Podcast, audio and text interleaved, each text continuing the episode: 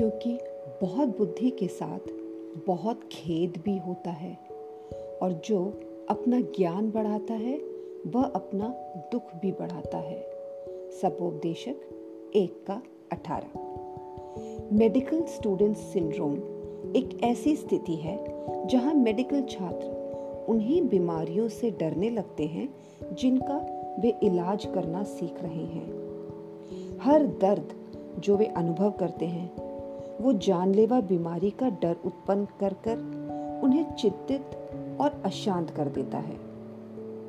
आज कोई भी जो चाहता है वह सोशल मीडिया और इंटरनेट पर उपलब्ध असीमित जानकारी को हासिल कर सकता है, लेकिन असीम अध्ययन और खोज बिना मार्गदर्शन के अक्सर अनावश्यक चिंता और भ्रम उत्पन्न कर सकता है।